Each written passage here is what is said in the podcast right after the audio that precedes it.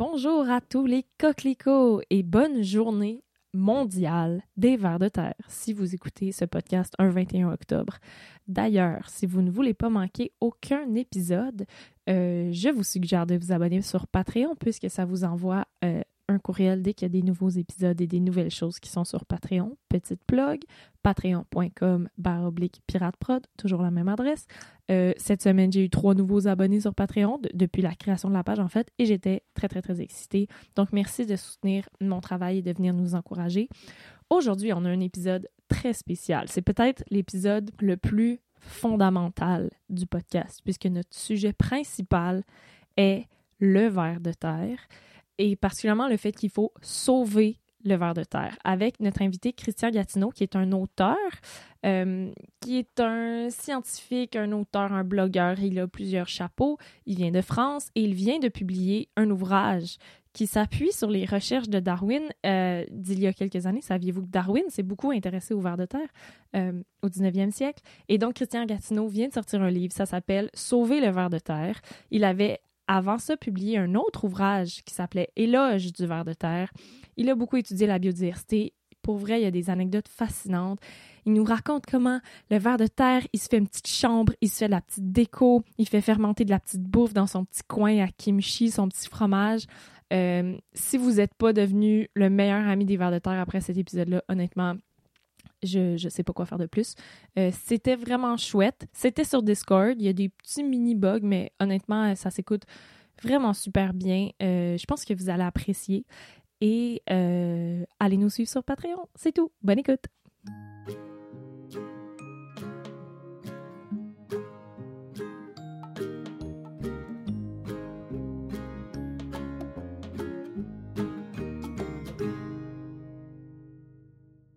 Voilà, recording. Parfait. Tout va bien. Tout fonctionne. Fiouf! Ça va bien, Christophe? Nickel, nickel. Super. Je pense qu'après toutes ces aventures, je vais être capable de tutoyer maintenant. Je vais me forcer. Ah, cool. La dernière fois, on avait de la misère à définir si je vous voyais ou tutoyais. Ça m'a fait la même chose avec un, un, invité. Oui, tu euh, m'avais expliqué. Je trouvais très... ouais, c'est ça dans l'épisode 2. Super, super. Eh bien, euh, Lançons-nous alors, puisque... Tu sais que ça serait bien que tu le diffuses le 21, le 21 octobre, en fait. Mais, euh. ah, mais c'est fou parce que je prévois déjà, dans mon horaire, j'ai déjà euh, mes, mes épisodes sortent déjà les mercredis et je pensais justement sortir mon premier épisode euh, sur une ferme de cannabis le 14 et du coup le deuxième épisode qui serait le nôtre le 21 c'était déjà dans mes plans donc c'est malade le 21 là si tu veux parce que la journée mondiale du ver de terre, c'est ça? Voilà, et, nous, on va en faire la promotion, si tu veux, parce que le 21, on va, on va répertorier tout ce qui, toutes les, tous les événements autour, de, autour du ver de terre. Et euh, bon, voilà, c'est plutôt, euh, ça peut donner un, petit coup de pouce en plus à ton podcast. Ouais, super. Alors, on fait ça. Alors, bienvenue Christophe euh, Gatineau qui nous parle directement de France après beaucoup de pérégrinations techniques. Euh, Stéphane, euh, euh, Christophe, je vais, je, vais, je vais lire mes notes pour faire une petite, toute petite biographie de toi. Si je dis des, des bêtises, tu, tu, tu me corriges, d'accord? Tu enregistres en ce moment ou pas? Oui, tout à fait. OK. Ouais. alors, Christophe, tu es né sur une ferme en France. Je sais même plus dans quelle région en France. Dans en, Saint, onge à côté de Broige, Broige, la, la, la, la patrie de, de Champlain, le, le, fondateur de Québec. Plutôt sur la côte atlantique alors? Ah oui, oui, c'est sur la côte atlantique. Je suis né euh, vraiment euh, à, à, je veux dire, à, quelques mètres de là où est Samuel Champlain. Super. Alors, né sur une ferme, euh, tu as ensuite été photographe puis réalisateur et tu t'es dirigé ensuite vers l'écriture. Tu as écrit notamment sur l'agriculture, la permaculture. Absolument. Tu as un blog qui s'appelle Le Jardin Vivant. Lejardinvivant.fr, mais entre-temps, j'ai été aussi euh, vacher, bercher, etc. Quoi. Voilà, mmh, bien sûr, j'ai fait beaucoup de métiers. Moi aussi, et je suis pas très âgée, donc je sais pas qu'est-ce que ça va donner euh, dans l'avenir.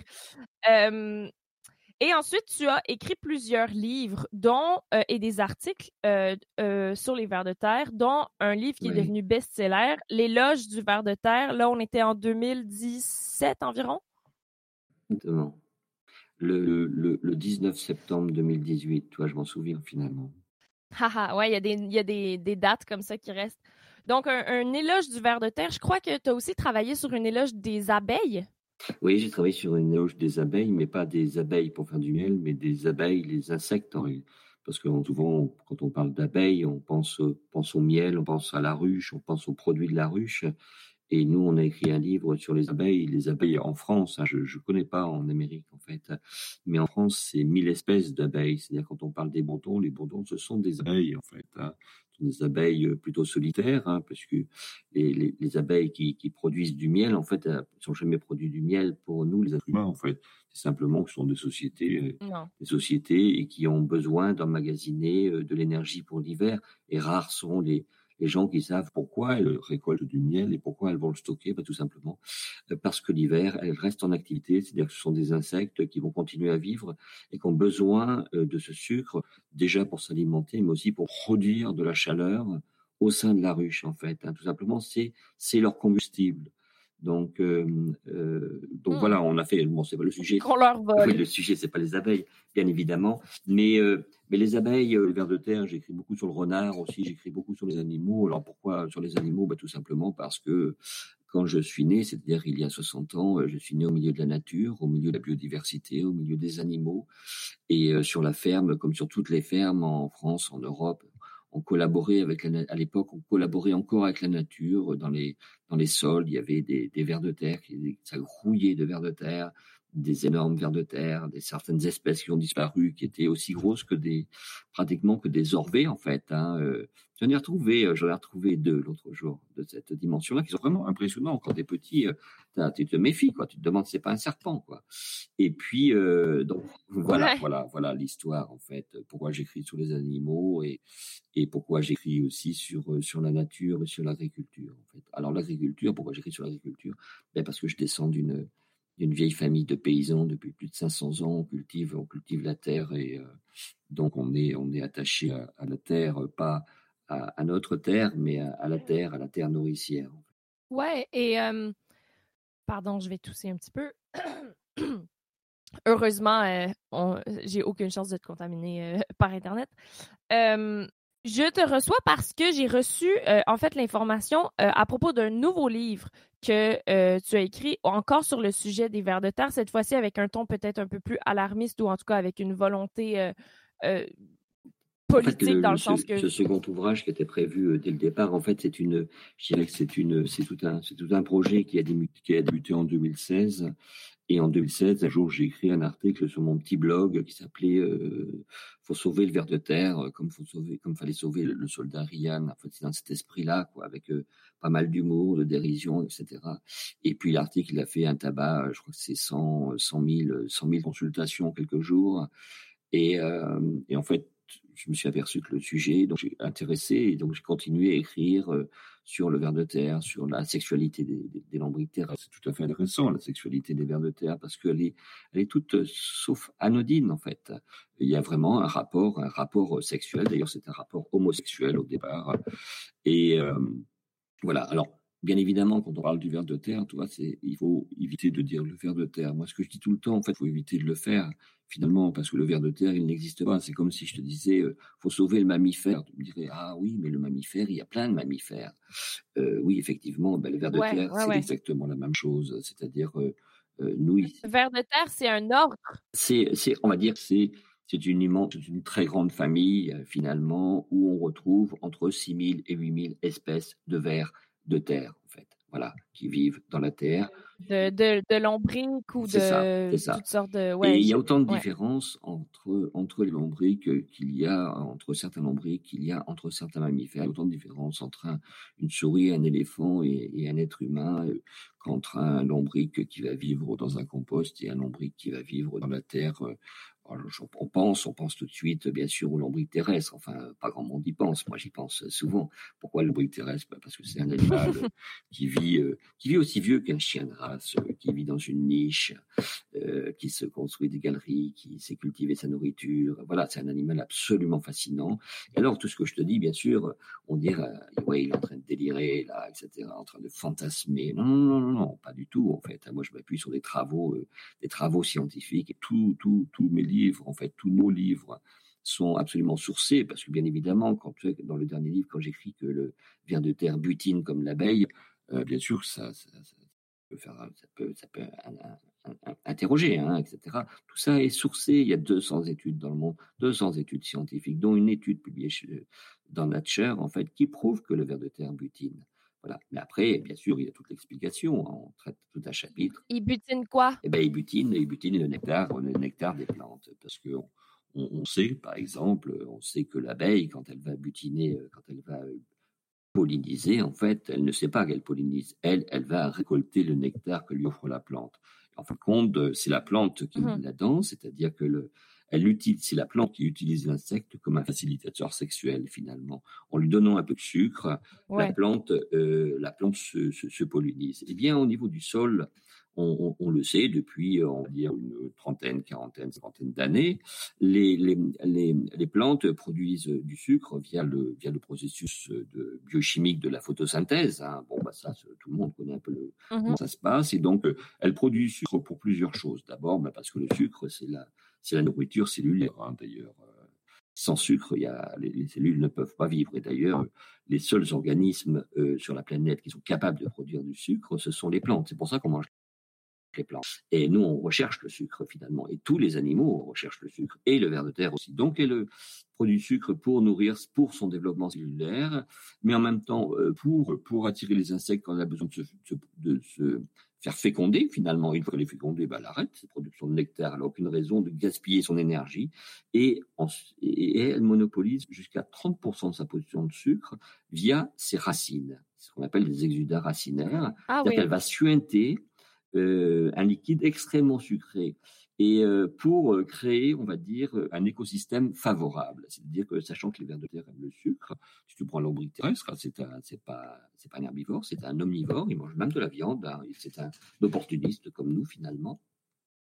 Et alors il y a des, des vers de terre, certaines espèces qui sont qui sont totalement végétariennes, mais le, ces, gros vers de terre, en fin de compte, sont des opportunistes. Et donc, la plante va utiliser ces sucres pour créer des écosystèmes favorables et pouvoir mettre en place des formes de, ce qu'on pourrait appeler des formes de symbiose. Alors, des formes de symbiose suivant, bien entendu, hein, je résume, euh, elle va mettre en place des, systèmes d'échange avec les, avec les champignons. C'est-à-dire que les champignons, par exemple, ne pouvant pas produire leur, leur, leur, propre sucre, puisqu'ils sont pas, ils sont à, l'écart du, phénomène de la, photosynthèse.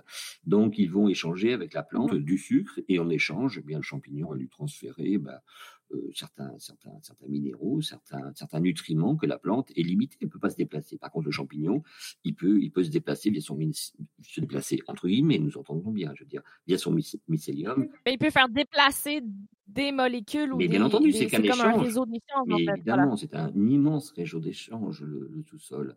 Et, euh, et, la plante établit comme ça des collaborations avec des bactéries, hein, et puis elle établit aussi des collaborations avec, euh, avec des vers de terre, mais c'est toujours elle qui mène la danse et qui produit ce sucre. Alors aujourd'hui, on a des, on a des travaux, on a des travaux universitaires euh, qui, qui, qui, prouvent en fin de compte que pendant que, le, que certaines espèces, toujours certaines espèces de vers de terre, vont téter un petit peu ce sucre comme, comme, comme ils iraient téter, un, comme on téterait un sein finalement, un, lait sucré, eh bien en échange, le, le, le, le ver de terre, en fait, quand il urine, il urine pas, il n'a pas de, il n'a pas, un, il a pas un zizi ou un kiki, hein, le ver de terre, il, il transpire son urine en fait, hein, il transpire son urine.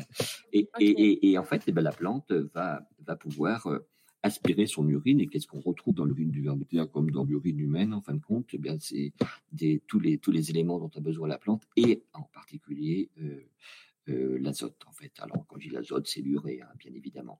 Mais cette, cette, cette Mais urée... tu croyais je croyais aussi que c'est. Ben, en fait, de, mes... de ce que j'avais lu dans différents trucs, je n'avais pas entendu parler du pipi de verre de terre, mais j'avais entendu parler du caca de verre de terre. C'est-à-dire que ce que le comment le ver de terre il se déplace, c'est qu'il ingère de la terre et ce qui et ce qui ce qui rejette finalement, c'est un genre de terreau super riche. J'imagine que ça aussi c'est favorable pour les plantes.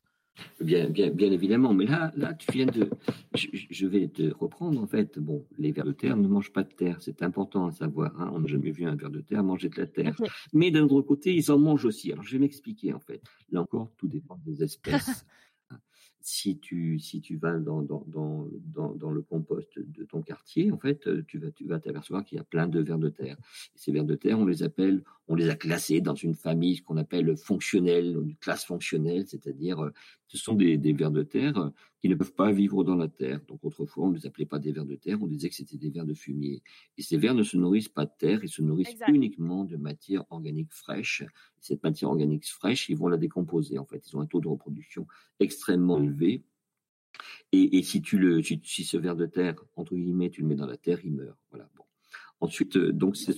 Oui, c'est le verre avec lequel on fait du compost, en fait, avec lequel on fait des lombricomposteurs. C'est un genre de verre euh, rouge que tu, que tu mets dans un, dans un bac ou quoi que ce soit. Puis si tu leur donnes la nourriture, ils vont juste se reproduire euh, jusqu'à temps qu'ils aient atteint un genre d'équilibre avec la quantité de nourriture. Puis c'est comme ça, entre autres, que certaines personnes en ville peuvent composter s'ils n'ont pas accès à des composteurs parce qu'il y a des lombriques qui vont. Absolument. Mais c'est vert. Est-ce que. Oui, vas-y juste avant, est-ce que devant toi, tu as un bureau? Est-ce que tu, tu, tapes tes mains sur ton bureau ou quoi que ce soit? Il y a un petit bruit parfois quand tu parles et je ne sais pas si ça vient de l'Internet ou si c'est toi qui accroches des choses devant toi, mais je voulais juste dire qu'on l'entend un petit peu. Donc, euh, ce que tu me demandes, c'est de me corriger et de m'éloigner légèrement de cette petite table où je tape régulièrement euh, et nerveusement, c'est ça?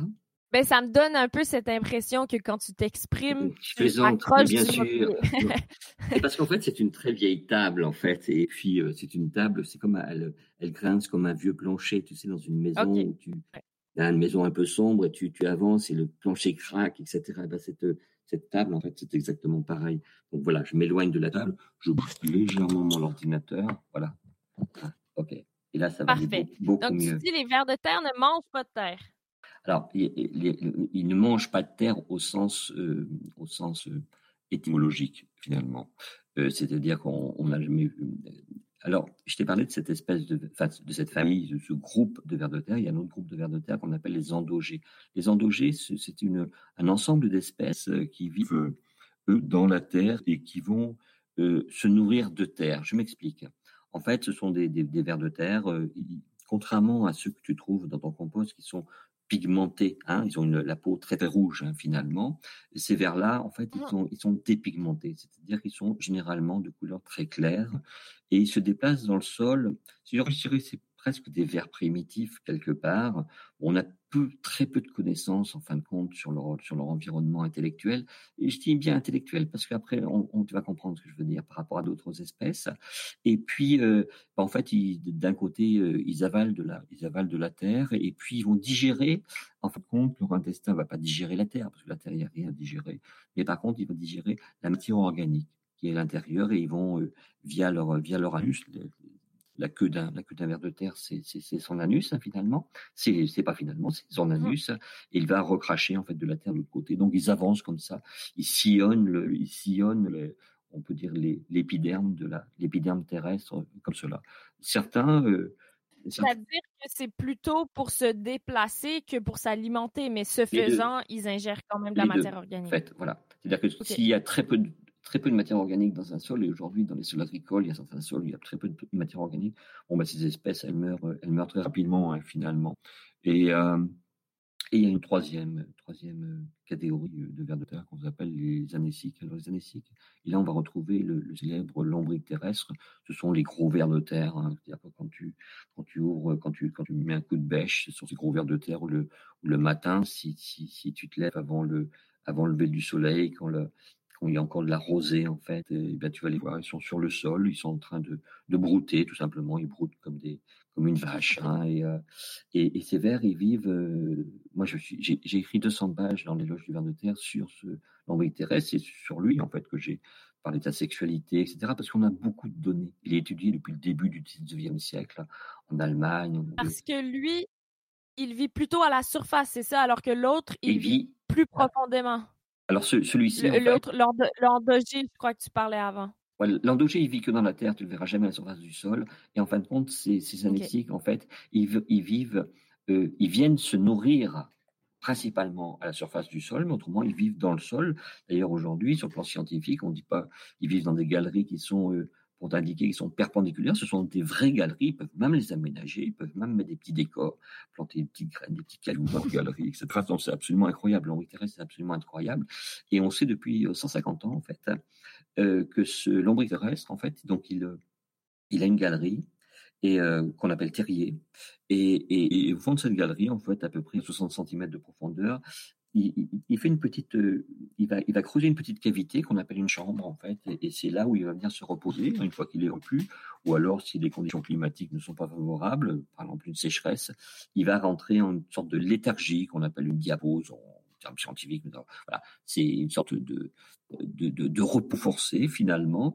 Et cette petite chambre, bien, ils veulent l'aménager avec des petits cailloux, avec des petites graines, ce qui interroge, qui a beaucoup interrogé les scientifiques, des scientifiques comme Charles Darwin. Et en fait, c'est probablement euh, et, ça semble assez logique. C'est pourquoi il met des petits cailloux en fait pour pas que son corps touche totalement le sol. Pourquoi Parce qu'il respire aussi par sa par sa peau. Donc c'est pour augmenter sa capacité respiratoire. Voilà. Et cette, euh, cette espèce de ver de terre, donc elle peut vivre aussi vieille qu'un qu'un chien de race, hein, jusqu'à jusqu'à 8 ans, et euh, elle a conscience de son environnement. Il y a des milliers d'expériences qui ont été réalisées. Et puis. Et elle retourne toujours dans sa chambre à elle? Genre euh, le, le ver de terre, il y a une mémoire spatiale et il sait sa maison, elle est où entre guillemets et tout?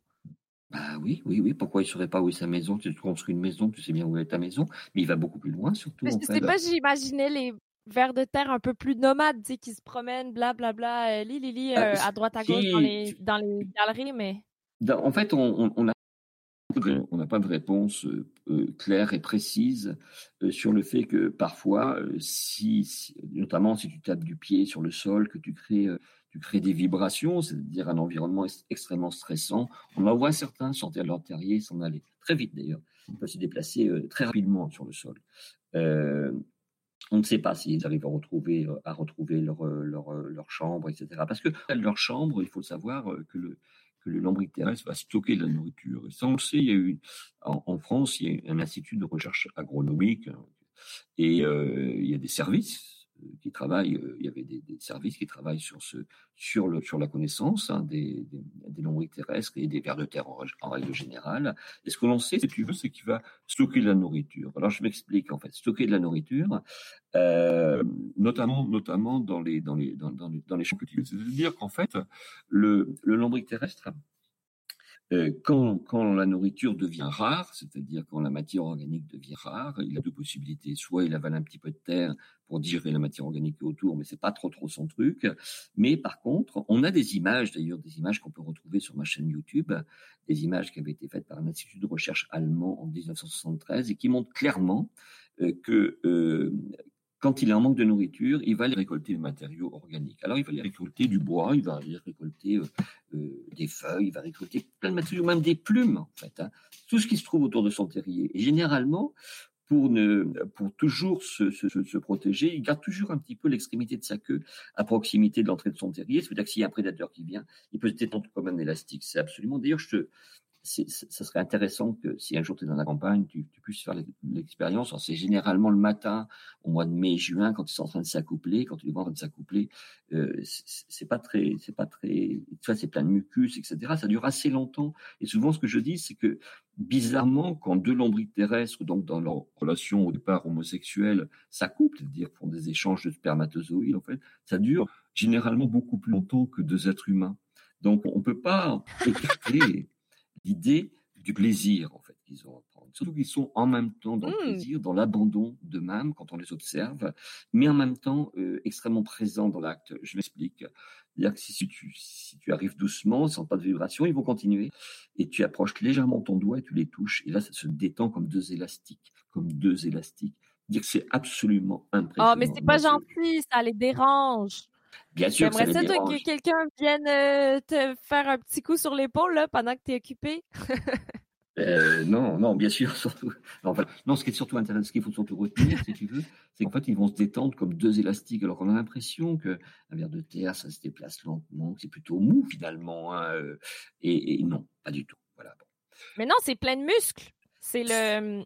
Alors, Tout son corps, c'est comme un genre de long. Attends, j'essaye de me souvenir de, de, de ce que j'ai lu dans le, le, le, livre de Vers de terre que j'ai lu, et tu me corriges encore une fois si je dis des bêtises. C'est comme si tout son corps, c'est un genre de long tube digestif, et autour, il y a plein de muscles, comme les muscles dans nos intestins qui font avancer la nourriture. Genre, c'est le péristaltisme, c'est ça? Genre les petits muscles, qui, les anneaux qui se contractent, et ça fait qu'il peut avancer. Oui, en fait. Oui, non, bien, de terre. Oui, bien, bien entendu, il faut savoir que le, le, ver de terre fait partie des, des animaux qui sont les, les, plus forts, euh, enfin les, plus costauds hein, au monde. En fait, on a le, au niveau des, des, données, on a le, bousier. Hein, je crois que le bousier, il peut rouler, je crois, jusqu'à 1000 fois son poids. Hein, la, la, fourmi, elle peut porter jusqu'à 100 fois son poids. Bah, le l'ombric terrestre, il peut tirer jusqu'à 50 à 55 fois son poids, ce qui est énorme, finalement. T'imagines euh, combien tu pèses, toi? Il peut tirer? Tirer, mais bien entendu. Mais euh, C'est personnel, ça, comme question? Bon, bah, admettons que. Non, je sais pas, un kilo, j'ai aucune idée. tu, tu, multiplies ton poids, si tu veux, par. Tu multiplies ton poids par 50, ça te donne une idée de ce que tire un, un, terrestre. Et là. là euh, euh, mais comment il tire? Il n'y a pas de bras? Ben Non, mais il a une bouche. Ah. Il a une bouche, il a une Donc, genre, il trouve une feuille ou un, débris ou un truc, il trappe dans sa bouche et il se déplace avec et il va le ranger dans sa maison. Alors voilà, exactement. C'est-à-dire qu'en fait, euh, on, donc là, comme je disais tout à l'heure, il y a des images. Hein, sur la chaîne YouTube, il y a des images hein, qui, montrent clairement comment il fait. C'est-à-dire qu'il va. C'est quoi la chaîne YouTube? C'est euh, la chaîne YouTube de le Jardin Vivant. Et je crois que pour trouver, il suffit de taper dans le moteur de recherche le, le, ver de terre euh, fait des provisions comme l'écureuil. C'est le titre que j'ai donné à la séquence, en fait, parce que il fait vraiment des provisions. En fait, c'est ça qui est incroyable. Alors attention, cette espèce, pas toutes les espèces, rares sont les espèces de qui font des provisions. Alors, il va, donc, il va se saisir avec sa, avec, on pourrait parler sa, bouche, sa gueule, en fait, compte, et donc il va pincer, et puis il va tirer, en fait. On le voit bien sur les images tirer. Et donc, quand la, nourriture est pauvre, il va essayer de récolter à peu près tout ce qu'il trouve. Et bien évidemment, il ne peut pas le manger, il ne peut pas l'avaler, puisqu'il n'a pas le, pas le système. Il est pas adapté, son système n'est pas adapté. Son système, bon. Et bien en fait, il va le, il va le positionner autour de sa galerie. Et puis, il va, il va récolter 10, 20, 30, 40, 50, etc. Donc, il va Souvent, les gens disaient, ah oui, mais les, vers de terre, les lombriques, ils se font des, des cabanes, en fait. Et aujourd'hui, aujourd'hui, ça fait longtemps qu'on a la réponse. Non, ils ne se font pas des cabanes. En fin de compte, ils vont amasser un certain nombre ils font des réserves. de matières organiques, si tu veux, qui vont mettre de, de, de branchage, etc., qui vont mettre au-dessus de leur terrier. Et après la pluie, une fois que le sol est bien détrempé, bien en fait, ils vont tirer cette, cette matière organique dans, le, dans le sol, c'est-à-dire dans les, dans, les, dans les 10 premiers centimètres, et ils vont les laisser composter. Ils vont laisser le travail des bactéries, des champignons. Et une fois que cette matière organique sera mmh. euh, prédigérée, ils vont la consommer. Alors, ce qu'il faut savoir, alors, ce qu'on c'est déjà tout à fait étonnant. Ça veut dire que le, le, lombric terrestre est un cultivateur. Il y a peu d'espèces. Il y a peu d'espèces qui vont. Il fait du, euh, du kimchi, genre, ou du fromage, ou je sais pas quelle autre analogie, où les humains, tu sais, on a utilisé des bactéries et des levures et des trucs pour. Ah le ver de terre, il va utiliser des bactéries et des, éléments du sol pour composter sa nourriture. Oui, mais alors il va encore aller beaucoup, beaucoup plus loin, en fait. C'est-à-dire que le.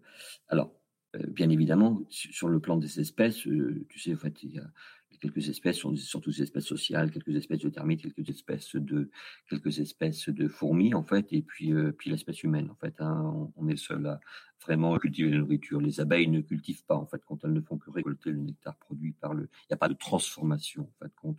Sinon qu'elles vont mélanger en fin de compte le nectar avec un peu de leur salive, etc. Etc. etc. Bon, on va pas rentrer dans les détails.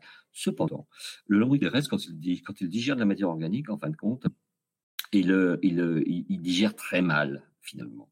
Donc, ça fait, en fait, et comme ces caca, on peut parler, ce sont des caca de vers de terre, hein, tout simplement, hein, ces matières, en fait, compte sont encore riches en matière organique, en fait, plutôt que les expulser, il va les stocker euh, dans des, à, des, à, certains étages qu'il a fabriqués. Et on, parle aujourd'hui de fromage, c'est-à-dire qu'il va les, il va les enrouler, tu as déjà vu, sur la face du sol. Exactement ce que j'avais dit. Ces petits turicules, et bien là, il va les garder à l'intérieur de son terrier, et puis euh, les laisser s'affiner comme des fromages. C'est vraiment l'expression, quand on dit fromage, c'est vraiment l'expression qu'on utilise, laisser affiner par les bactéries et les champignons et les reconsommer. En fin de compte. On, estime qu'à peu près euh, euh, plus de 50% à, 70% de ces déjections, en fin de compte, il va les stocker pour pouvoir les reconsommer. Généralement, quand on voit la surface du sol des turucules, c'est vraiment qu'en fait, là, ce sont plutôt des, parce que en fait, là, on est arrivé au bout du processus. Il ne peut pas non plus consommer indéfiniment euh, ces, petits fromages. Je comprends bien. un moment donné, il n'y a plus de beaucoup de matière organique, donc il les laisse à un endroit et ça devient plutôt de la terre. Et c'est là qu'ils sont re-utilisés par les, plantes et les autres espèces. Et tantôt, tu dit un mot très important pour, euh, pour ce podcast dit euh, les plantes, en fait, elles, utilisent, elles, sécrètent du sucre et tout ça, et elles créent autour d'elles tout un écosystème. Et l'écosystème, c'est vraiment le, le,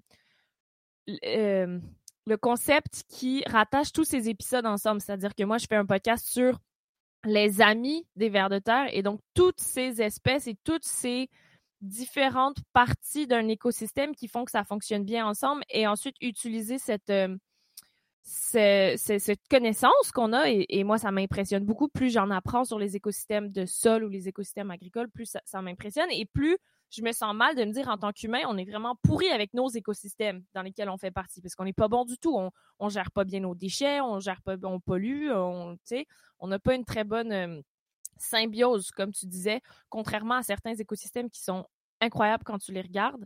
Et, et j'aimerais qu'on parle un peu dans ton, donc là, tu as fait un peu l'éloge du ver de terre, à quel point c'est un, animal fascinant. Et la, le, deuxième livre, c'était Il faut sauver les vers de terre. Est-ce que tu peux m'expliquer un peu comment les écosystèmes dans lesquels les, les, les, les vers s'inscrivent, qui est le sol finalement, sont en danger? Euh, Parce que, Oui, oui, oui, bien évidemment. Quand je dis il faut sauver, en fait, quand, l'idée de sauver les vers de terre, en fin de compte, c'est l'idée de sauver les sols nourriciers, c'est l'idée de, de sauver en fait l'alimentation de demain.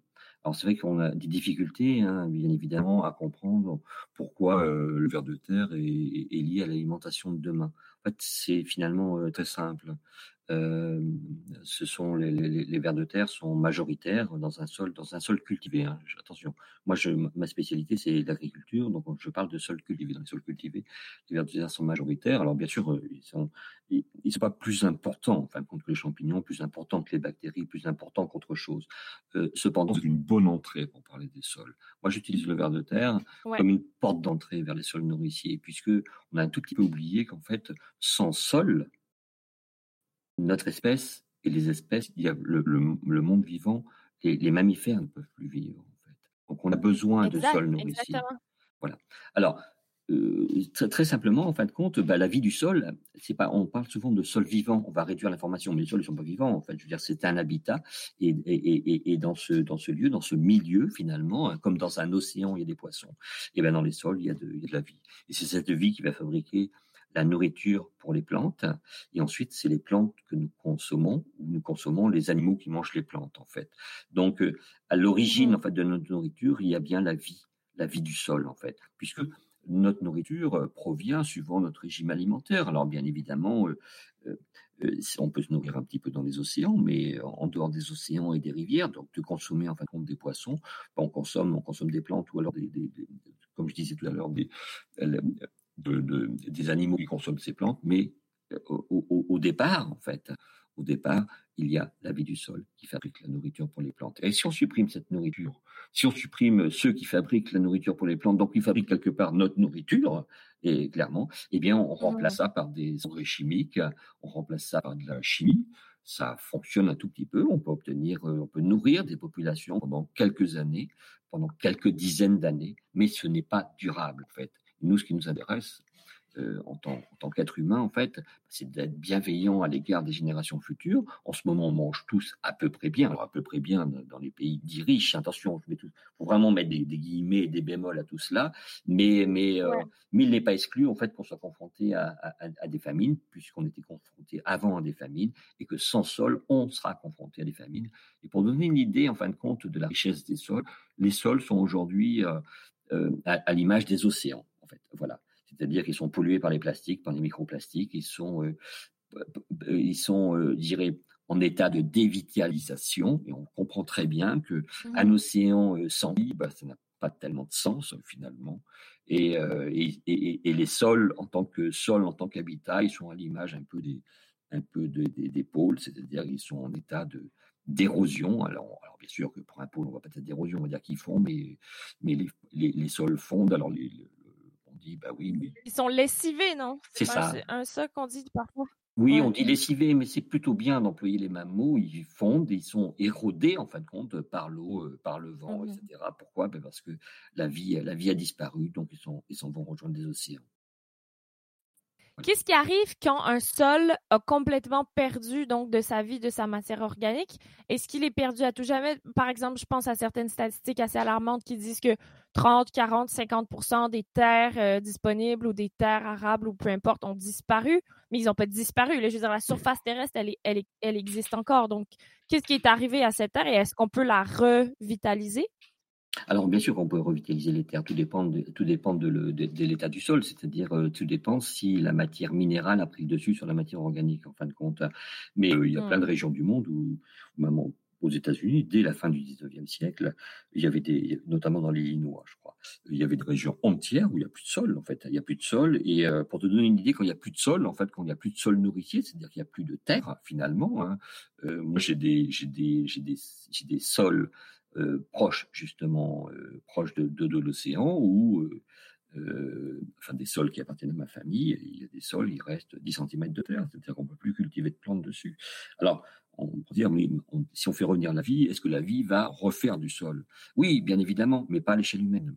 Aujourd'hui, on a des données très précises, en fait. Pour créer un centimètre de sol, pour créer un centimètre de sol nouveau, il faut un siècle. C'est-à-dire, grosso modo, il, enfin, les, les Ah ouais eh Ben oui, c'est ce que le monde a oublié, en fait. C'est-à-dire qu'on n'est pas, on ne travaille pas à l'échelle humaine, en fait. On travaille dans une autre échelle. Enfin, bon, on est sur des données, si tu veux, il faut, euh, pour créer 5 cm de sol, il faut 500 ans, naturellement. Alors après, on peut en créer, on peut en créer de manière artificielle, on sait faire. On sait faire, mais euh, pour créer un sol artificiel, en fait, il faut euh, donc régénérer un sol, il faut en dégénérer un autre. C'est-à-dire qu'il faut sacrifier certains sols. C'est un petit peu la, la stratégie, en fait, des, des des pays comme, comme, comme, comme, les vôtres, comme les nôtres, en fait, finalement, on exporte énormément de matières organiques venant d'Amérique du Sud et on est en train de, de dégrader leur sol et à un moment, ils n'auront plus de sol. C'est, c'est, c'est, mathématique. C'est-à-dire que tu peux pas. Quelle forme? Ils n'auront plus de terre.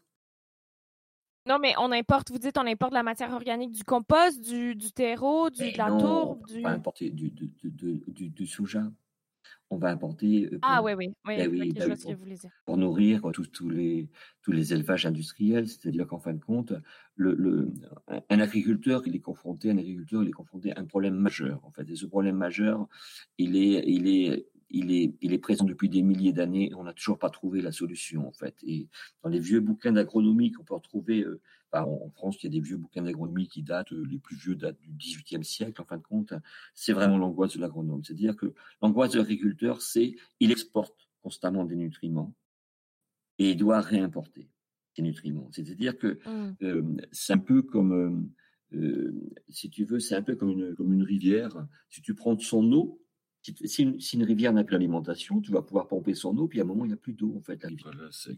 Alors, bien sûr, mmh. dans le cycle de l'eau, ben, le, les, sources vont, permettre de garder le niveau de la rivière. Ben, un sol, c'est exactement pareil. C'est-à-dire qu'à partir du moment où il n'y a plus de nourriture, la vie euh, se meurt. Euh, alors le monde bactérien, lui, a cette capacité de s'enquister, de pouvoir rester, résister des dizaines d'années, enfin de certaines bactéries en particulier. Mais en tout cas, après, il n'y a plus de capacité à produire de la nourriture. C'est-à-dire qu'il y a des plantes dessus, en fait. Et les quelques plantes qui vont continuer à, pousser, en fait, elles vont être victimes de ce qu'on appelle de nanisme. C'est-à-dire qu'elles vont pousser, mais ne vont pas produire de la nourriture, elles vont pas se développer, elles, vont, elles sont tellement euh, stressées qu'en fait, elles vont immédiatement se reproduire pour essayer de conserver leurs graines. Ça, c'est des phénomènes qui sont étudiés depuis très longtemps, hein, qu'on connaît, il n'y a pas de souci avec ça. Le seul souci, c'est que euh, nous sommes 8 milliards d'êtres humains sur, sur, la planète. Et que ces 8 milliards, ils ont besoin de manger. Et donc, les seuls nourriciers prennent une, une, importance considérable. Autrefois, au, au, Canada ou en forêt amazonienne ou, ici, il y avait peu de pression humaine, c'est-à-dire quand la tribu, quand la communauté était sur une terre, bah, soit ils suivaient les troupeaux, soit ils suivaient les, migrations des animaux sauvages, et puis quand la terre était un peu moins riche, Euh, on a des données là-dessus. Mais ils allaient, ils allaient ailleurs, ils laissaient le, temps que le, sol se mmh refasse, que la nature se refasse. Tu sais, en, Amazonie, par exemple, on a des données très précises en fait. On sait que les communautés, elles, elles, elles mettaient le, feu par la technique du brûlis à, à, la forêt, ils défrichaient comme ça, et puis pendant dix ans, ils cultivaient. Et puis, euh, quand le, quand le, sol commençait un petit peu à s'appauvrir, il laissait tomber, il allait plus loin. Et puis, la nature, en fait, reproduisait du sol, reproduisait de la nourriture, mais, mais sur, sur, sur, sur, un siècle, en fait, hein, sur de très longues durées, finalement. Aujourd'hui, aujourd'hui sur, un, sur les, en agriculture industrielle, en fait, bah, particulièrement euh, en, Amérique du Nord, et, maintenant, et maintenant en Europe, hein, mais c'est plutôt récent en Europe, eh bien on arrive à faire deux cultures. C'est-à-dire qu'on fait deux exportations par an et on réimporte rien. En fait, on ne laisse pas la vie. Euh, mais ça, ça me fait penser, euh, importer de la vie, en fait, c'est que ça me fait penser à certaines, ça me fait réévaluer certaines pratiques en agriculture biologique. Entre autres, moi, j'ai travaillé surtout en maraîchage, donc euh, des légumes, des choses comme ça. Et il y a des techniques pour, par exemple, créer des, des plates-bandes permanentes, des choses comme ça. Mais en fait, ces techniques, elles importent énormément de compost. Et bien évidemment. Parfois, c'est du compost qui est fait sur la terre, mais parfois, c'est du compost qui est taché. Donc, c'est même pas vraiment le sol qui est là qui permet de faire sortir autant de légumes, c'est de la matière, euh, comme tu dis, de la matière organique qui est importée finalement. Euh, euh, c'est pas tellement périn comme approche. C'est absolument pas. C'est absolument pas périn. ce sont des, ce sont des, des, réponses en fait au système économique. puisqu'il y a une demande, il y a des consommateurs, etc. ce week-end, le week-end dernier, j'ai discuté avec un, on va dire un, un, maraîcher célèbre en fait. Il me parlait d'une technique en fait qui, un petit peu fureur sur toute la planète autour de la permaculture, de ces systèmes de maraîchage intensif. Et il me disait, ces techniques-là, euh, c'est absolument durable. Il, mm-hmm. il faudrait 25 planètes pour alimenter ce système, puisque c'est basé sur de gros apports de matière organique.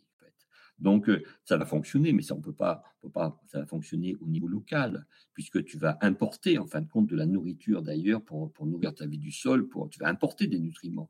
Mais ce ne sont pas des solutions durables. Moi, mon travail s'appuie sur des solutions durables. On peut pas, euh, on peut pas vider, vider, en fin de compte, l'épiderme terrestre de, sa nourriture. Et, et, et, ensuite, que vont manger euh, nos enfants, enfin les générations futures. Et les générations futures, on, on, a un point de référence en France. En fait, les, sols, les sols ont basculé en 40 ans. En 40 ans, ils se sont appauvris, mm. alors qu'il faut savoir que pendant des milliers d'années, les paysans avaient su conserver la fertilité de leur sol, la vivacité de leur sol. C'était quoi leur truc? Bah, Leur truc, euh, bon, déjà, c'était. Euh, quoi les techniques?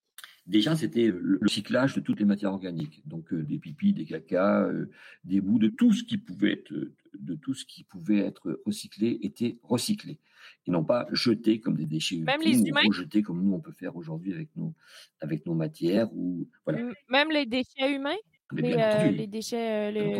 Ouais, Chez moi, par exemple, tous les déchets humains sont, sont recyclés, bien évidemment. Ils sont extrêmement riches. Ce serait, ce mmh serait, ce serait gaspillé. Alors, c'est vrai que dans notre, dans notre imaginaire, pour nous, c'est sale, en fait. Hein, mais euh, c'est un déchet, un caca ou un pipi humain euh, bien recyclé, ça sent l'humus. C'était. Euh, le fumain, le fameux fumain. J'ose pas. Il y a un livre d'ailleurs au Québec. Oui. Je ne sais pas s'il existe en France, mais je sais qu'il y a un livre qui a été publié chez Éco-Société qui parle du fumain et de comment recycler intelligemment mmh les, je sais pas comment dire ça autrement que par les déchets, parce que c'est vrai que les déchets, c'est péjoratif, mais les rejets euh, digestifs humains. Et euh, je sais qu'il y a un livre là-dessus dans, dans, la, dans la série un peu plus technique d'éco-société. Qu'est-ce que vous disiez? Tu disais, je j'ose pas parler de fumain? J'ose pas, non, je ne sais plus ce que je voulais dire en fait autour de cela. Mais ce que je disais, moi, mon travail se fonde justement sur ces, sur ces recyclages, le recyclage de toutes les matières organiques, en fait, finalement. Et puis, ne l'oublions pas, ils ont en même temps, ils étaient sur un système de euh, défertilisation des, des, prairies naturelles et surfertilisation des milieux cultivés. Bon, on ne va pas rentrer de détails, ça, pourrait être... Mais en fait, ils, travaillaient eux-mêmes sur un déséquilibre. Mais comme il y avait une pression de la population, c'est-à-dire que la population euh, jusqu'au euh, début du XXe siècle allait à peu près d'un milliard, un milliard et demi, hein, culture, toujours un milliard, un milliard et demi, euh, par rapport à la pression de la population, ça fonctionne. Mais on est déjà, ils s'inquiètent déjà, déjà par rapport à cette de la durabilité de l'agriculture, hein, puisque la permanence de l'agriculture, la permaculture, elle est partie de cette idée, c'est-à-dire d'une agriculture permanente. Permanente, ça veut dire durable, soutenable, soutenable. Est-ce qu'on peut soutenir par rapport à euh, par rapport à, une quantité de population X, euh, cette agriculture-là, en fait. Hein, voilà. Et on sait qu'on ça ne soutient plus du tout. On a dépassé les bornes de partout, en fait. Donc on repousse. Alors on sait créer des milieux extrêmement riches, produire énormément de légumes. On sait faire ça, il n'y a aucun problème. Mais on sait que c'est pas durable. Voilà. Et ça, ça c'est le fondement même de mmh. mon travail, en fait, finalement. Ça fait un peu s'écrouler tout. Euh, tout le beau rêve, parce que je sais qu'on en avait parlé la dernière fois, mais ici au Québec, il y a quand même un gros buzz par rapport à l'agriculture de petite surface, l'agriculture bio-intensive, euh, qu'on voit vraiment comme une avancée quand même par rapport à d'autres techniques, euh, soit de maraîchage ou de production alimentaire. Mais, euh, mais c'est vrai que si tu le mot intensif dedans, ça sonne pas très périn finalement. Oui, en fait, les techniques de, maraîchage intensif, en fait, c'était les techniques utilisées par les, par les pays. Enfin, je vais parler au niveau de la France, moi, parce que je connais bien l'agriculture française, mais c'est la technique utilisée par tous les paysans, en fait. Hein. C'est-à-dire que les paysans, euh, euh, ben, pour produire leurs légumes, d'abord, les paysans mangeaient très peu de légumes, il faut quand même le savoir. Ils mangeaient surtout des céréales, en fait. Les légumes, c'est plutôt un truc à la mode. Hein. ça demande énormément d'énergie, énormément d'eau, le légume, pour le cultiver, notamment certains légumes comme les carottes ou comme les, comme les choux, etc. Donc, euh, donc en fait, ce qu'ils faisaient en fait, c'est qu'ils prenaient, ben, ils prenaient une, un, tout petit coin de leur terrain tous les ans et le, ils mettaient énormément de fumier, le surfertilisaient, ils avaient d'énormes légumes. En fait, voilà, c'est comme cela. Mais ça, ce sont, ce sont des, des, techniques dégradantes, mais à très long terme. En fait. aujourd'hui, on est passé à des mmh. phénomènes. On va parler de régénération, mais on peut pas régénérer un sol. En fait, pas, pas en tout cas, on peut pas régénérer un sol à, à, à l'échelle humaine. En fait. À notre vitesse. Ah non, c'est ça le problème, c'est que c'est pas à l'échelle humaine. On peut le régénérer, mais en acceptant de dégénérer ailleurs. Voilà.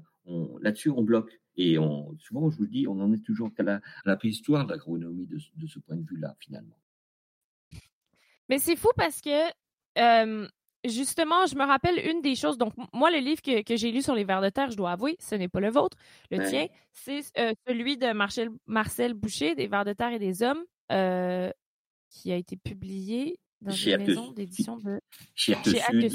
Sud, en 2014. Et ce qu'il faut savoir que par rapport aux, travaux de Marcel, Marcel Boucher, en fait, le livre, le, son livre a été préfacé par Patrick Lavelle. Donc Patrick Lavelle, c'est une des références mondiales sur la, recherche, sur la connaissance des vers de terre, en fait.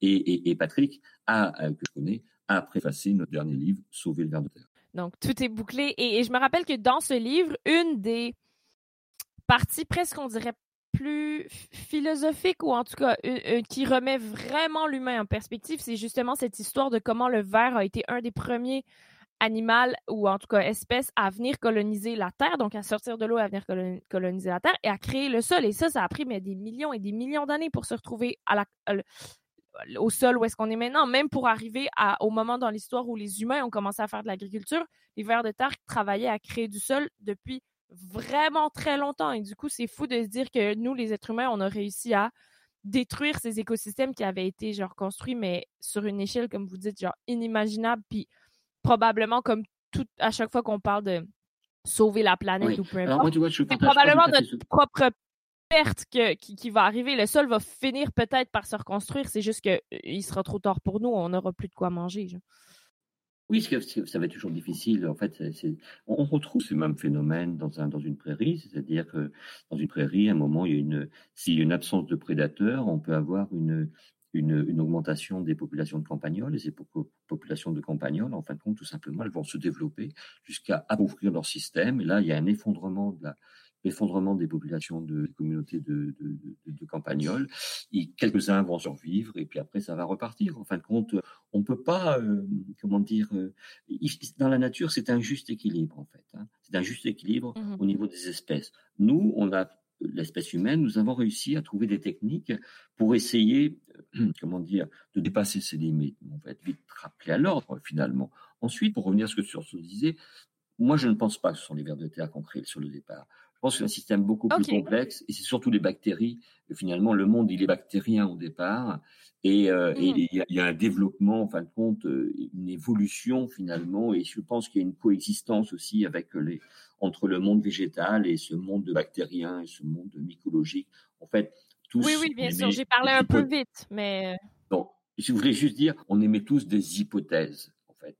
Mais mmh. personne ne peut dire aujourd'hui comment est née la vie. Ce que l'on sait, c'est qu'on partage avec les plantes, on partage avec les animaux, le, avec les plantes, avec le monde bactérien, en fait, d'être des êtres cellulaires.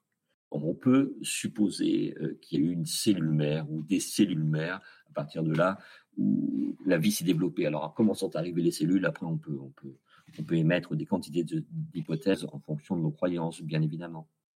Et pourtant, Marcel Boucher, il dit que les humains, on est carrément un cousin du ver de terre. Euh, de, très loin, je sais que c'est une manière de parler, mais dans le sens que cette, cette annélidé, je crois, ce, être de cellules faites sur le long, comme un genre de long tube digestif.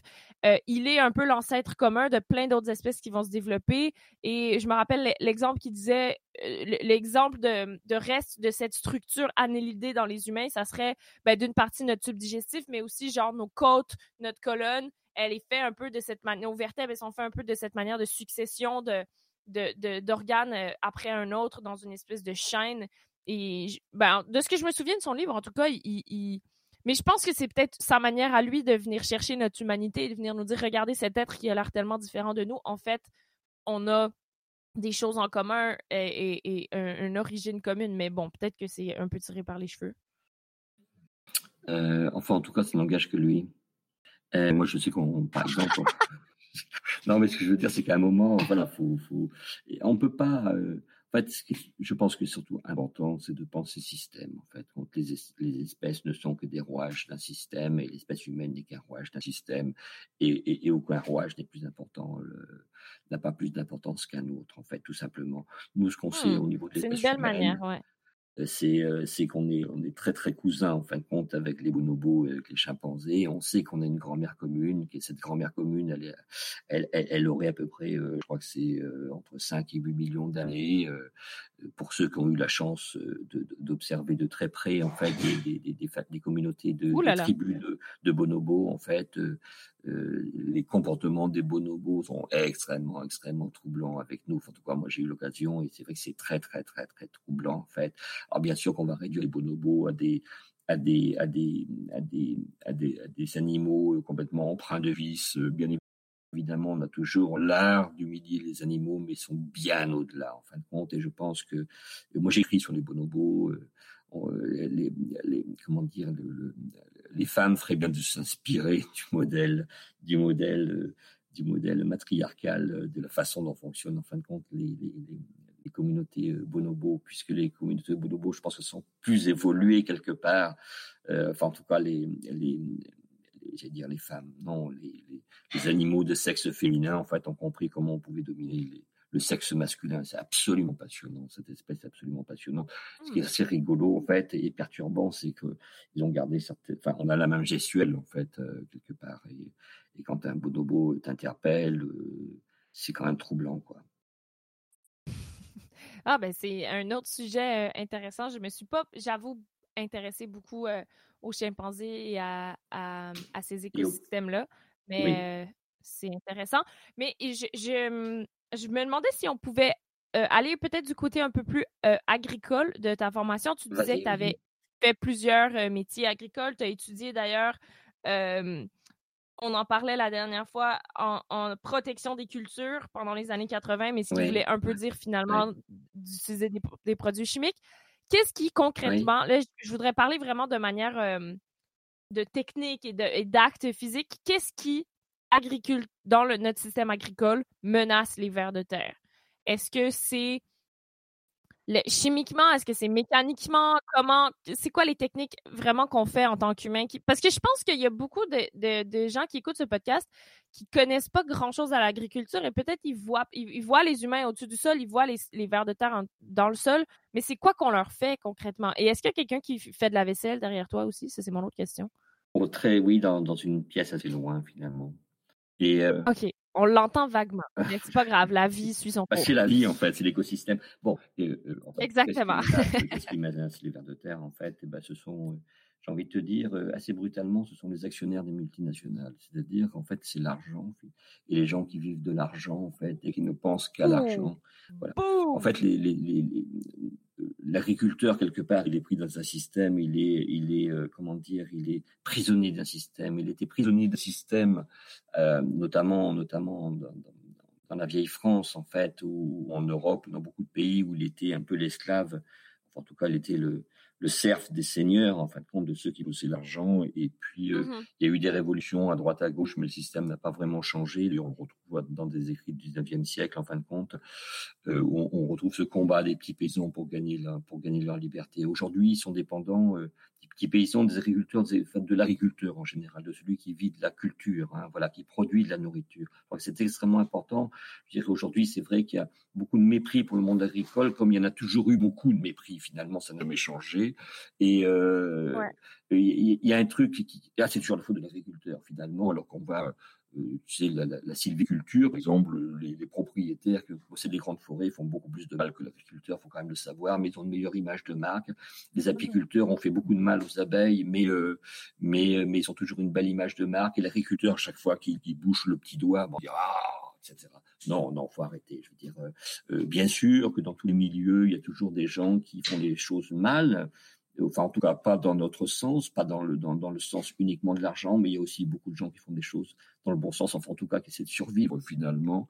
Je, je crois qu'aujourd'hui... Mais ils sont un peu piégés aussi. Totalement piégés. Aujourd'hui, c'est les bourses, c'est la bourse qui décide en fin de compte, qui décide de la, de la culture et de l'exploitation du sol. Alors qu'est-ce qui tue les vers de terre? Qu'est-ce qui tue aujourd'hui la nature? Bah, Tout simplement, euh, c'est l'absence de nourriture. Ça, c'est la première des choses, c'est-à-dire qu'en fait, on est arrivé à un tel degré de population, une telle pression de la population qu'en fait, on a grignoté sur les espaces sauvages, on grignote sur les forêts, etc. Puisque nous, on a besoin de nutriments, mmh de sols nouveaux finalement. Donc, comme on ne sait pas créer des sols, eh bien, on va en grignoter sur la nature et en grignotant sur la nature, ben, on grignote, on grignote sur la, la, la sur la part de nourriture des autres espèces, on peut tous dire ah mais oui mais le loup a le droit de vivre, ah l'ours il a le droit de vivre, ah s'il a le droit de vivre, oui oui mais en fait l'être humain est en train de euh, prendre ses il a le droit de manger. voilà, prend ses espaces sauvages, en fait il va chercher la nourriture qui est dans le sol parce qu'on a besoin de sol, on a besoin de ces nutriments. Donc on en revient à ce qu'on parlait tout à l'heure finalement. Quelque part on tourne en boucle comme on, est comme dans une sorte de fuite en avant. Et, et au niveau du sol, eh bien en fait, on va dire il y a une cinquantaine d'années, avant, l'agriculteur, l'agriculteur, euh, les paysans du monde entier nourrissaient, ils faisaient deux cultures, en fait, voire trois cultures. Une culture pour se nourrir, une culture pour nourrir les êtres humains, une culture pour nourrir la nature et notamment la vie du sol, ce qu'on appelle le système aujourd'hui des engrais verts ou des intercultures. C'est un peu. Mhm. Il y avait énormément de résidus de culture. C'est-à-dire qu'il y avait de la nourriture pour tous ces animaux, pour tout cet écosystème, qui permettait à cet écosystème de vivre et de produire de la nourriture pour élever les plantes. Et puis tout d'un coup, ils sont arrivés. En fait, par exemple, euh, par exemple je, donne juste un exemple qui a été nommé dans d'autres euh, épisodes de podcast, mais cette idée de, de, de, de, ramasser, par exemple, dans un champ de maïs, de ramasser et de juste laisser la terre à nu et de laisser euh, aucun résidu ou rien, ben là, nous, on a pris toute la nourriture dans le champ alors qu'on aurait pu prendre juste le fruit et laisser le reste. Voilà, c'est ça, c'est ça. C'est que quand tu prends, tu, prends le, maïs, c'est un mauvais exemple finalement parce que ça laisse derrière beaucoup de matière organique, sauf si c'est du maïs pour nourrir les, enfin du maïs en silage pour nourrir les bêtes en fait. Mais euh, on, voit autrefois les, les, blés, par exemple, si on prenait les blés, en fin de compte, bon, ben, les blés, il y avait beaucoup de paille finalement de matière aujourd'hui. Les blés, ils font, euh, ils font, euh, ils font 30 cm de hauteur, et puis la paille, elle va être, elle va être utilisée par ailleurs. Et en fait, qu'est-ce qui reste pour cette, pour ces animaux? En fin de compte, pour cette vie du sol, il reste rien. Voilà. Donc, euh, euh, moins il y a de vie du sol, moins il y a de nourriture pour les plantes, et donc euh, moins il y a de nourriture pour les plantes, plus il faut importer de la chimie, c'est-à-dire on va importer bah, des engrais chimiques. Et en fait, ces engrais chimiques, bien sûr, ils, ils participent à avoir des bons rendements, mais d'un autre côté, ils contribuent aussi à court-circuiter la vie du sol. C'est-à-dire tout ce monde, tout ce monde bactérien finalement, un, il n'est pas nourri, mais deux, il est court-circuité puisqu'on va nourrir directement la plante. Alors, d'un point de vue, c'est beaucoup plus rentable, hein, bien évidemment, ça demande beaucoup moins de travail finalement, notamment avec les énergies hydrauliques, avec les énergies nucléaires et fossiles, ça nous permet de produire des grandes quantités d'engrais, d'importer de l'autre bout du monde, etc., etc. Ok, bien sûr. Mais au final, euh, toutes les toutes les solutions euh, font et vont toujours dans le même sens, c'est-à-dire que l'agriculteur, il a une obligation de rentabilité. Il n'y a qu'un agriculteur qui dirait, voilà, moi j'ai, fait du blé, j'ai fait 25, 25 râteaux de blé, mais, euh, mais euh, j'ai vraiment collaboré avec la nature. Mais que veut dire son banquier? Moi, je n'ai rien à foutre. Je veux dire, vous êtes en faillite, vous êtes en faillite et on, ne va pas l'aider on va pas l'aider. En revanche, l'agriculteur qui est à côté, qui va produire 80 ou 100 quintaux et qui aura détruit, détruit les sols, importé de l'autre bout du monde telle matière organique, aura importé des, des produits chimiques, etc., et qui, qui, qui, travaillent, on lui dire, mais bravo, c'est ça, c'est ça, vous êtes, vous êtes un agriculteur moderne, en fait. Et c'est comme ça qu'on a fait basculer le mmh. système, finalement. Alors, euh, je dirais que les, politiques, euh, tout le monde, tout le monde n'est pas responsable. Le consommateur ne sait pas comment ça fonctionne. Finalement, les grands responsables, c'est, euh, ce sont les, multinationales, finalement, qui après-guerre ont pris le pouvoir dans tous les pays du monde et aujourd'hui qui maîtrisent la recherche, en fait, puisqu'il y a très peu de recherche indépendante, euh, autonome, euh, une recherche, je dirais, pour le bien public. On est sur une une recherche qui doit rapporter de l'argent, constamment rapporter de l'argent. Donc, on met toujours. Et, les agriculteurs se retrouvent coincés avec une augmentation, ce qu'on appelle de leurs synchrone, c'est-à-dire leurs dépenses, en fait. Et plus leurs dépenses augmentent, plus ils doivent produire pour compenser et pour gagner un petit peu d'argent entre les. Donc, c'est vraiment un, un système d'une perversité absolument euh, sans pareil, finalement. Et finalement, le grand tort, c'est d'avoir euh, d'avoir mis l'alimentation euh, sur le marché boursier, en fait, de vouloir capitaliser ou de vouloir euh, c'est quoi le mot faire des enchères, en tout cas, faire augmenter, stipuler, non, euh, oui, c'est-à-dire que l'agriculture aurait dû être. Aujourd'hui, l'agriculture devrait être, avec 8 milliards de personnes, l'agriculture devrait être le moteur du monde, en fait, le moteur de l'humanité.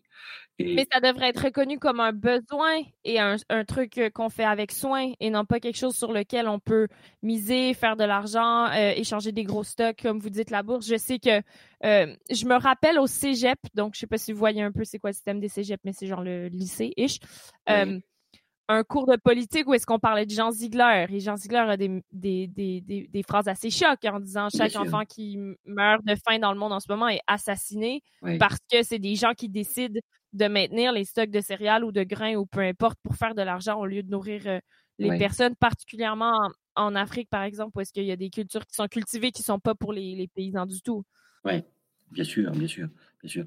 Voilà le, problème. L'argent mène le monde, la bourse mène le monde. Et, euh, bien sûr que pour quelqu'un qui, aime l'argent, en fait, euh, tout, est, source de profit. Et, la terre est exploitée aujourd'hui. Euh, on est passé d'une exploitation, on va dire, paysanne à une exploitation industrielle des ressources de la terre. Et ça va dans tous les, dans tous les milieux. En fin de compte, toutes les ressources sont exploitées de manière inconsidérée et voilà le vrai, vrai, vrai problème. Alors bien évidemment, à ce jeu-là, les vers de terre et toute la, tirer les, tous les animaux vivants, on, paye un très très lourd tribut, voilà, je, ne peux pas dire beaucoup plus finalement, quoi. C'est, c'est pratiquement un choix de société, euh, un choix qui s'est imposé, euh, à tous. On, a l'impression d'un, d'un rouleau compresseur qui est inarrêtable et il est inarrêtable puisque le, l'espèce humaine étant tellement stupide qu'elle ira jusqu'au bout, c'est-à-dire euh, jusque, jusque la tête euh, derrière le mur, finalement. Quoi. Voilà, c'est, c'est, comme ça. C'est un peu déprimant tout ça. c'est, déprimant, mais d'un autre côté, aujourd'hui, euh, des populations, des populations humaines, on paye un très très lourd, déjà un très très lourd tribut. Tout à fait. Alors pas toi, pas moi de mon côté, puisqu'on a la chance de, de posséder l'argent. En fait, nos pays ont la chance de posséder de l'argent, éventuellement des armes, comme la France en fait. Mais, mais c'est, terrible pour, pour beaucoup de pour beaucoup de gens aujourd'hui. Voilà.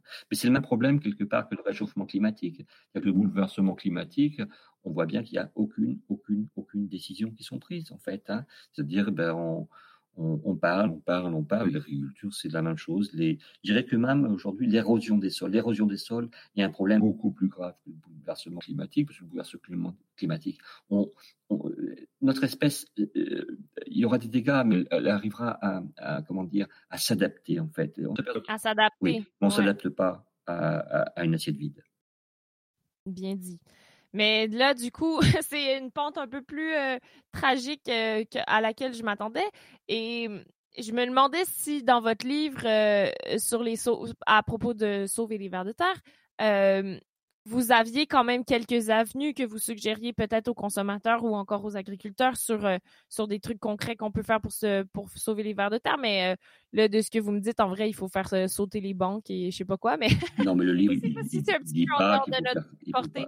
Non, mais le, livre, bien évidemment, il s'appuie, euh, il s'appuie en, grande partie d'abord sur les travaux de Charles Darwin, et puis il présente, euh, je dirais, il, propose un autre regard sur les sols nourriciers, tout simplement. Il propose des solutions, mmh. hein, bien évidemment, mais ces solutions sont malheureusement des utopies, quoi. Mais, euh, mais il y a des solutions, bien évidemment. Tout est, que le, tout n'est pas foutu, en fait. Mais aujourd'hui, on n'a aucun indicateur qui montrerait euh, que ça ne l'est pas finalement. C'est ça, c'est-à-dire qu'on on, peut toujours, enfin, comme on dit, l'espoir vivre hein, finalement, et, et on, a envie de s'accrocher à ça. Voilà, c'est ça. Et moi, je m'accroche à ça. Mais il n'y a pas, depuis 200 ans, il n'y a pas, depuis 200 ans, il n'y a pas une seule bonne nouvelle pour la planète. Pas une seule bonne nouvelle pour la planète. C'est ça. Il n'y a pas la couche d'ozone là qui s'est réparée? Oui, ok. Allez. Haha. Un, point, pour toi. Non, mais voilà. Mais, euh, euh, Non, non, mais je comprends ce que vous voulez dire. On est certainement sur une pente descendante et plus on s'en rend compte, on dirait plus c'est effrayant parce qu'on on, on, le voit et on, on achète quand même euh, des produits Nestlé. Je vais même pousser le bouchon plus loin, je pense que toutes les espèces vivantes fonctionnent pareil. Et là, je reviens aux lombriques terrestres. Tu sais que par exemple, les lombriques terrestres, enfin, on en avait parlé ensemble la dernière fois, en fait, ils, euh, il, euh, quand il, euh, sort brouté hein, de son terrier, en fin de compte, quand il rentre dans son terrier pour aller se reposer dans sa chambre, en fait, il va refermer l'ouverture de son, terrier. Et on s'est aperçu, aperçu qu'en fait, quand il y avait une sorte de profusion de la nourriture, il ne refermait pas son terrier. En revanche, quand en période de disette ou quand le, climat n'est pas, pas, ne lui est pas favorable, il va reboucher son terrier, il va rebouffer son terrier. Alors qu'est-ce qu'il va prendre? Il va prendre un petit caillou pour le reboucher, dire L'idée de reboucher, c'est-à-dire pour éviter les intrus, pour éviter le, pour éviter de les, intempéries, enfin bon, etc. Le climat, pour se protéger du climat. Bon, voilà.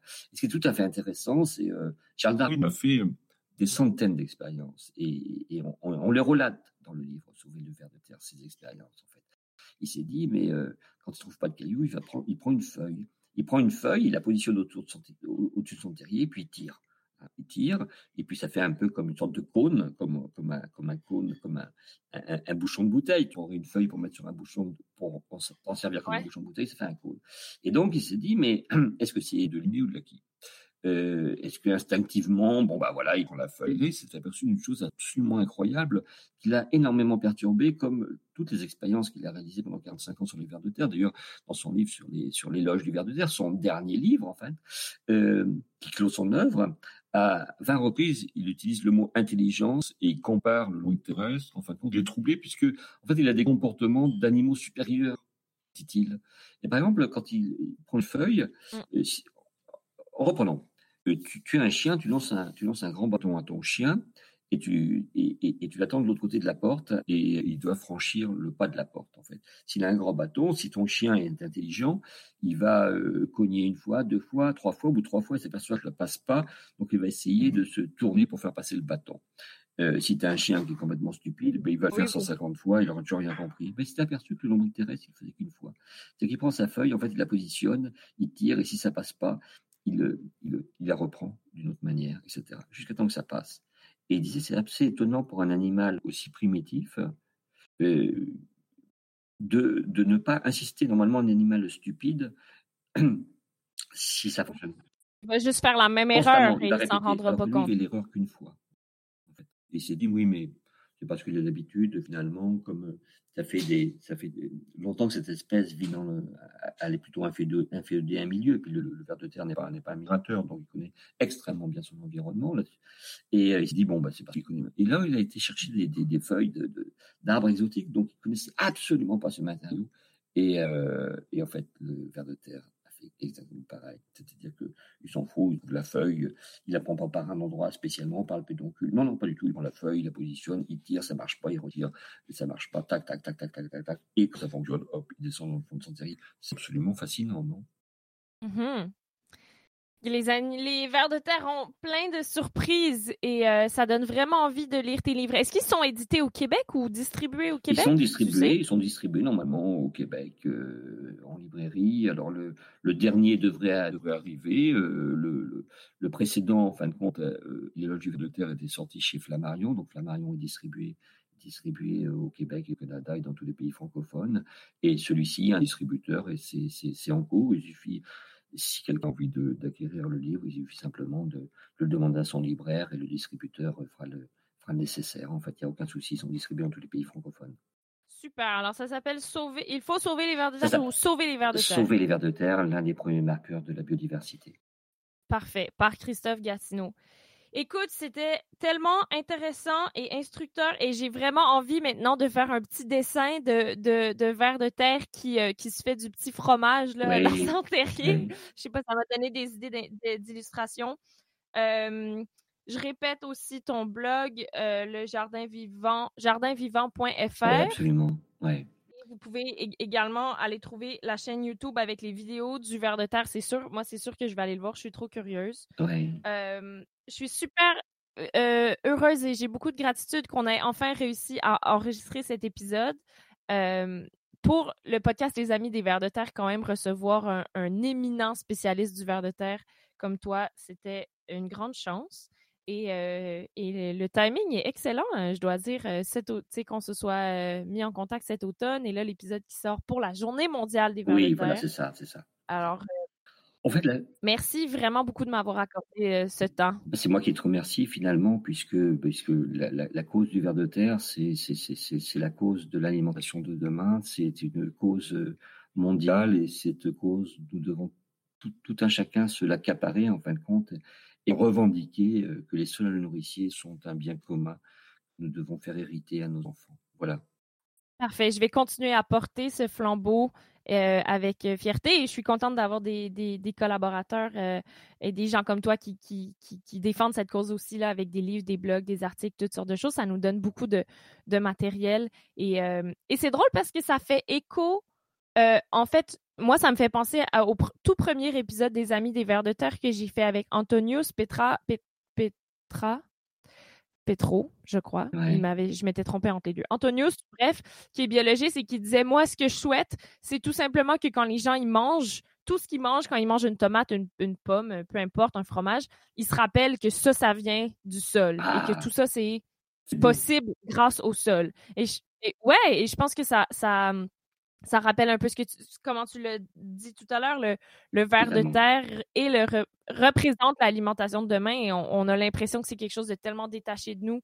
Et moi, je veux, euh, je veux, je veux euh, participer à, à, ce, changement de paradigme et de mentalité dans lequel on retrouve, l'humain retrouve sa juste place dans l'écosystème en reconnaissant en fait l'apport des vers de terre, des champignons, des bactéries et tous les amis des vers de terre. Donc, je pense que c'est une très belle conclusion.